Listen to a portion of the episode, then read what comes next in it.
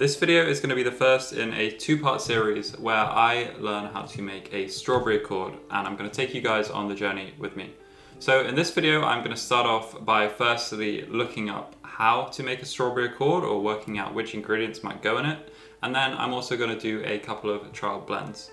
Hopefully in the next episode I'm going to finish off with some more trial blends, testing out more ingredients to add and finalize the accord let's get into it then.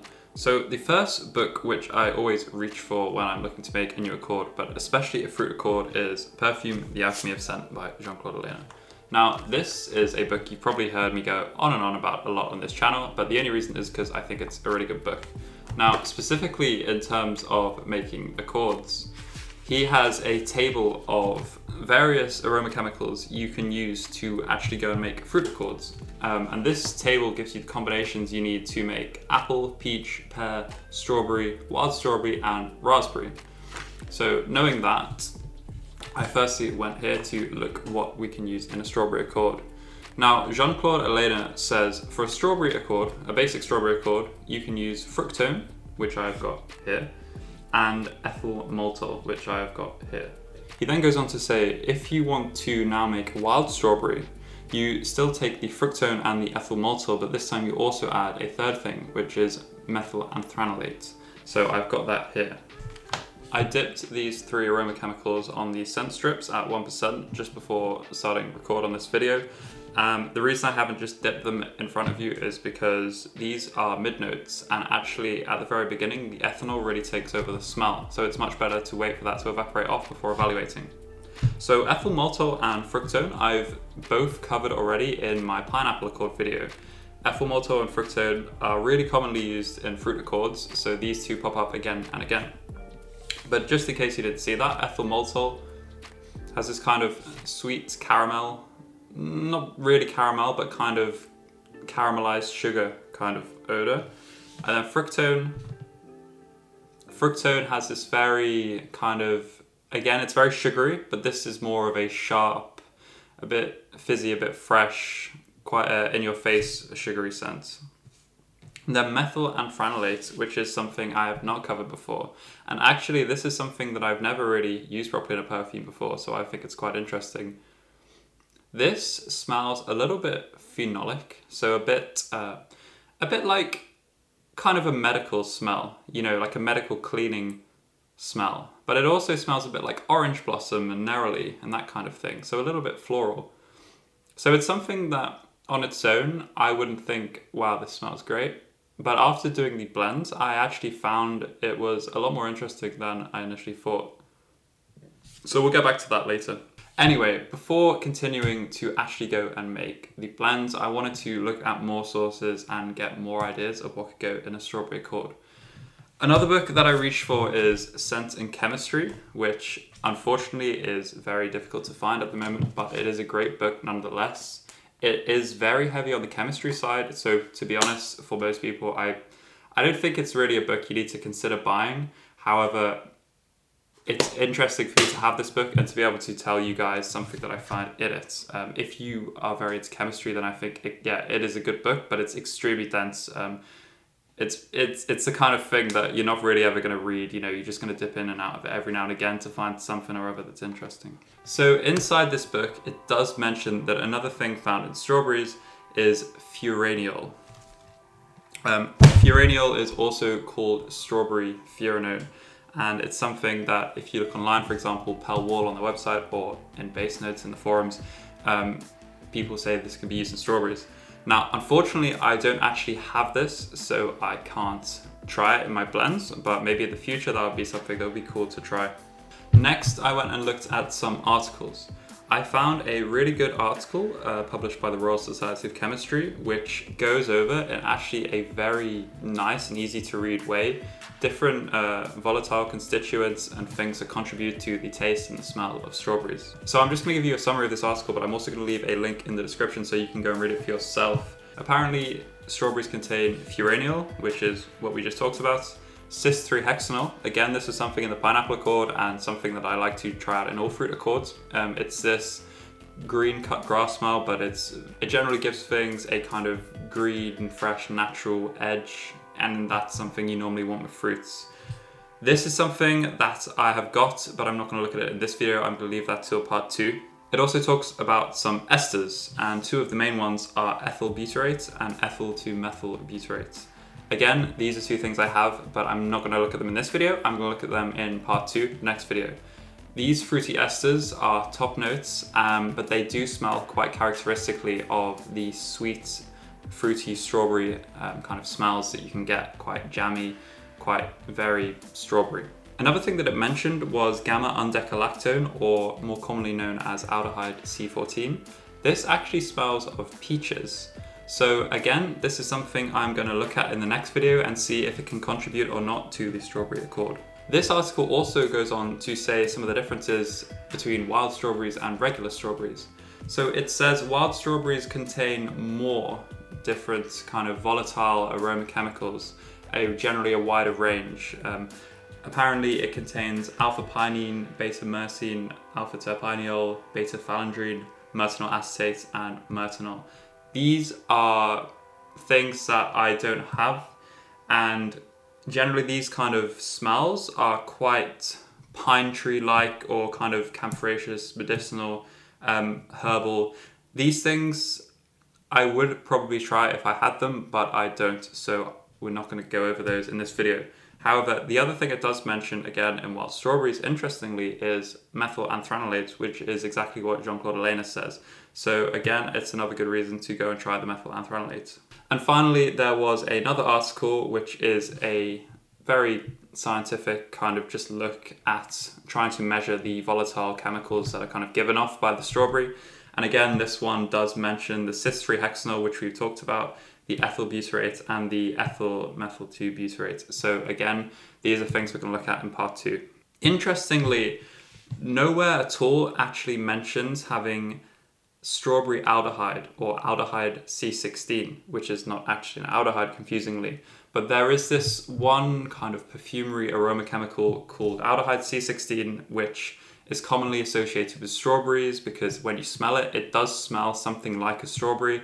It's also called strawberry glycidate as another name. Nowhere actually mentions this being in the smell of strawberries, and I think the fact that in the example that Jean Claude Alenas gave, it doesn't have aldehyde C16, even though it's something that's commonly used in strawberry flavorings, goes to say that he thinks, well, actually, it's not good in a realistic or a accurate interpretation of strawberry. That said, again, it might be something that's worth trying out to at least just see what the effect is like and seeing if I think hmm, maybe it does work, maybe it doesn't. So again, in the next video, I'm going to try to cover that. Let's go on then to the trial blends I made. So the first blend I did was just the very basic, um, what Jean-Claude Alenas suggests, which was just use ethyl maltol and fructone together. When I made the pineapple accord, I had actually both fructone and ethyl maltol already in the blend. Um, I never had it at a point where I smelled the, just those two together without the other things, so like the allyl hexanoate, which made it smell of pineapple. So I never kind of got any impression of a strawberry at the time. But I thought that this ratio that I used would be a good place to start. So what I did for the first accord was I did fructone at 10%, 0.1 grams, and then I did ethyl maltol at 10%, 0.05 grams, and mixed these together. Sure enough, I made this. And I've got to say, I'm really surprised how much this actually smells like strawberry. Obviously, it's not perfect, it's not super realistic, but it's a good way there. It definitely, I think it really does smell like strawberry. And I just think it's pretty cool that that actually works, given that it's just two things and these two things um, are really quite broad. I mean, you can use them all over the place in fruit accords. Obviously, I don't think at this stage it's really got enough strawberry character for it to be kind of definitive. Yes, that's strawberry. But if you think about it like a strawberry, it definitely it definitely smells like a strawberry. If that kind of makes sense. So I think it's a really good start, uh, and I'm quite impressed with how, to be honest, how such a simple blend worked so well. Um, okay, so next I did another blend, which was when I added the methyl anthranilate. So this was what was meant to make it smell more like a wild strawberry instead of just a regular strawberry. Just before I talk about the blend, I just want to talk about a couple of points regarding methyl anthranilate. So I was saying, yes, methyl anthranilate smells a bit like orange blossom. It also has that phenolic smell. It's actually a characteristic odor compound that's in the smell of grapes, apparently, as well, which I find quite interesting because I don't think on its own it really smells like grapes. It's also actually been found in wild strawberries, so they have kind of like discovered, yes, it's there, and lots of other things as well. The important thing though about methyl anthranilate is it's actually an amine, which in chemistry is a functional group or a certain group of atoms which are stuck onto the molecule. So because methyl anthranilate has this amine group, it can actually react with aldehydes to form something called a Schiff base. This is pretty important because there there's a good chance that you might actually have some aldehydes in your perfume. For example, if you're using things like aldehyde C9, um, aldehyde C10, or if you've got other things with an aldehyde group which aren't named like an aldehyde, for example, uh, hydroxycitronellal. This is a very common one, which when mixed with methyl anthranilate, they react together and form a different thing called aurantiol, which is actually another fragrance compound. The important thing though is that each of these smell different. So if you have a perfume and you put your hydroxycitronellal and your methyl anthranilate together, over time, and it could take a long time depending on the concentrations of these things and other factors, it could be something like a year, but these will react together and form aurantiol, which smells different. So you could have a situation where you made a perfume that smells great, but after a year, it suddenly starts to smell horrible because of the byproducts that are formed. So it's really important basically just to kind of notice, especially with methylanthranilate that you use it, that there's a risk of something like this happening. So it's just another thing to consider. Um, at the moment, we don't have any more aldehydes in our simpler accord it's just to say that it's possible, it could happen, so it's definitely something to think about. Anyway, so I made the second accord, and this time what I did was I kept the fructone and the ethyl maltol the same as before. This time I added some methyl anthranilate. Now, because even at 1%, I found this pretty strong, I decided to only use it at 1% in my blend. So I used 0.05 grams at 1%. So that's quite a lot less than the other things in the mixture. That's 10 times less than the ethyl maltol or 20 times less than the fructone. Anyway, I was really surprised about the massive effect that this actually had on the blend. So, what I found was it does still smell like strawberry to some degree, maybe a little bit less like strawberry actually, I'm not super sure or maybe a bit less natural, a bit less realistic, but still kind of like a strawberry, right? But I found it really made it smell a lot more silky, creamy, velvety. A bit more like kind of the strawberry you'd find in chocolate, kind of less like the actual physical strawberry that you would find that's all kind of fresh and juicy. It kind of made it smell a bit more like something that I would actually find, expect to find in a perfume. Um, you know, sometimes perfumes have these kind of scents that just make them kind of feel like perfumes as opposed to smells. Um, kind of like in this case, it reminded me a bit of almost a musky kind of scent, um, just slightly, a bit kind of soft. It kind of had that kind of effect as a modifier to the strawberry, so it felt a bit more like this kind of silky, luxurious, soft version of the strawberry that was made before. So either way, I found it quite interesting. Um, I still felt the methyl anthranilate was a little bit too strong, so I think for the next trial blend, I'm probably going to turn it down a bit and then keep adding other things to see how that affects the blend. But either way, I haven't done the next blend yet. Hopefully next week I'll be able to make some more blends, so I'll start adding the extra things we talked about. So the ethyl butyrate, for example, the hexenol, the gamma undecalactone or that peach smelling thing, and we'll see kind of how these affect the blend, um, see what they smell like.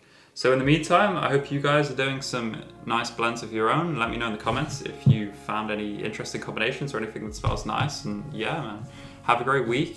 Hopefully it goes well, and see you next time.